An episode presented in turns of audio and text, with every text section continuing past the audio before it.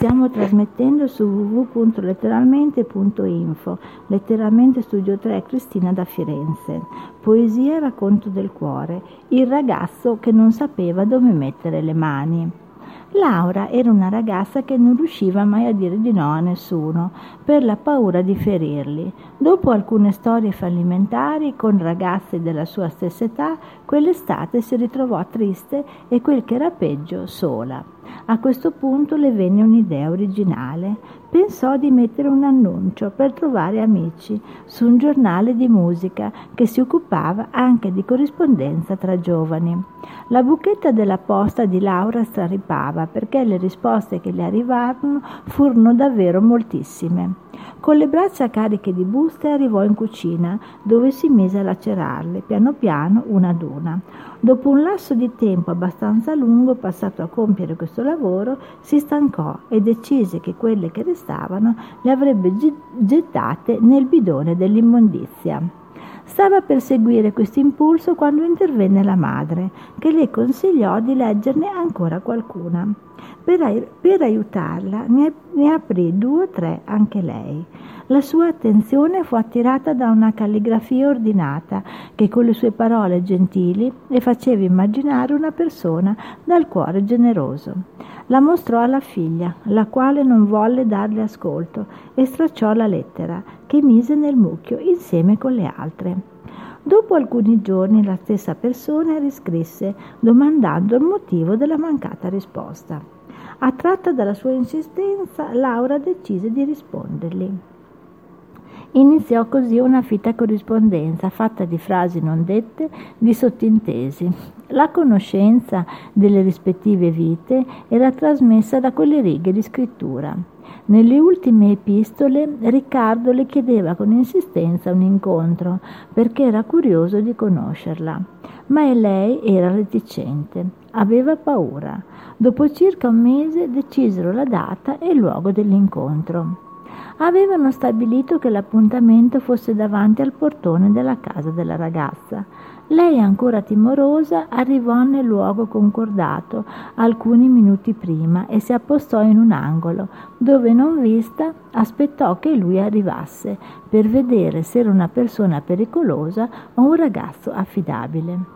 Riccardo arrivò, lei lo vide giungere tutto compito nei modi, con i suoi jeans e la giacchetta di lana marrone.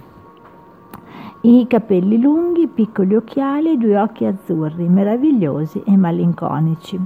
La prima impressione che le fece fu di imbarazzo perché le sembrava molto più grande di lei. Era proprio un uomo. Laura fino ad ora aveva frequentato solo ragazzini e anche lei con i suoi jeans con la banda bianca in fondo si sentiva poco matura. Guidata dall'istinto rifletté che non era una persona pericolosa e prese l'iniziativa. Gli andò incontro e lo salutò. Salirono insieme sull'autobus, lei non smetteva mai di parlare e ridere e lui cominciò a dialogare facendole conoscere qualcosa in più del suo carattere.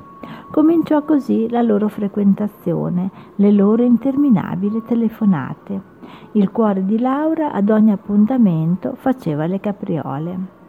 La ragazza era molto ingenua e Riccardo, intuendo la sua inesperienza, decise che era venuto il momento per lei di approfondire le sue conoscenze ed inoltre doveva superare la sua timidezza.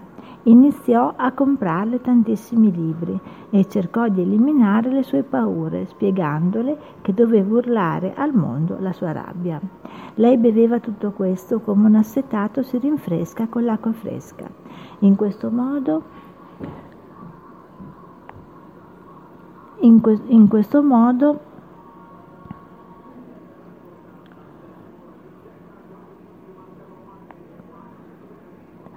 in lei avvenne un cambiamento.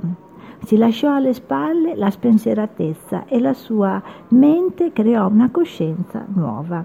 Iniziando a confrontarsi con lui, cominciarono le prime liti.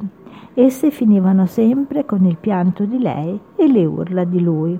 Nessuno dei due conosceva altro modo per porre fine alla discussione.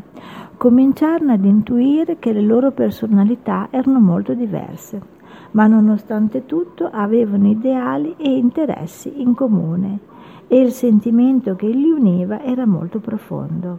Infatti decisero di rinsaldare la loro unione con il sacramento del matrimonio.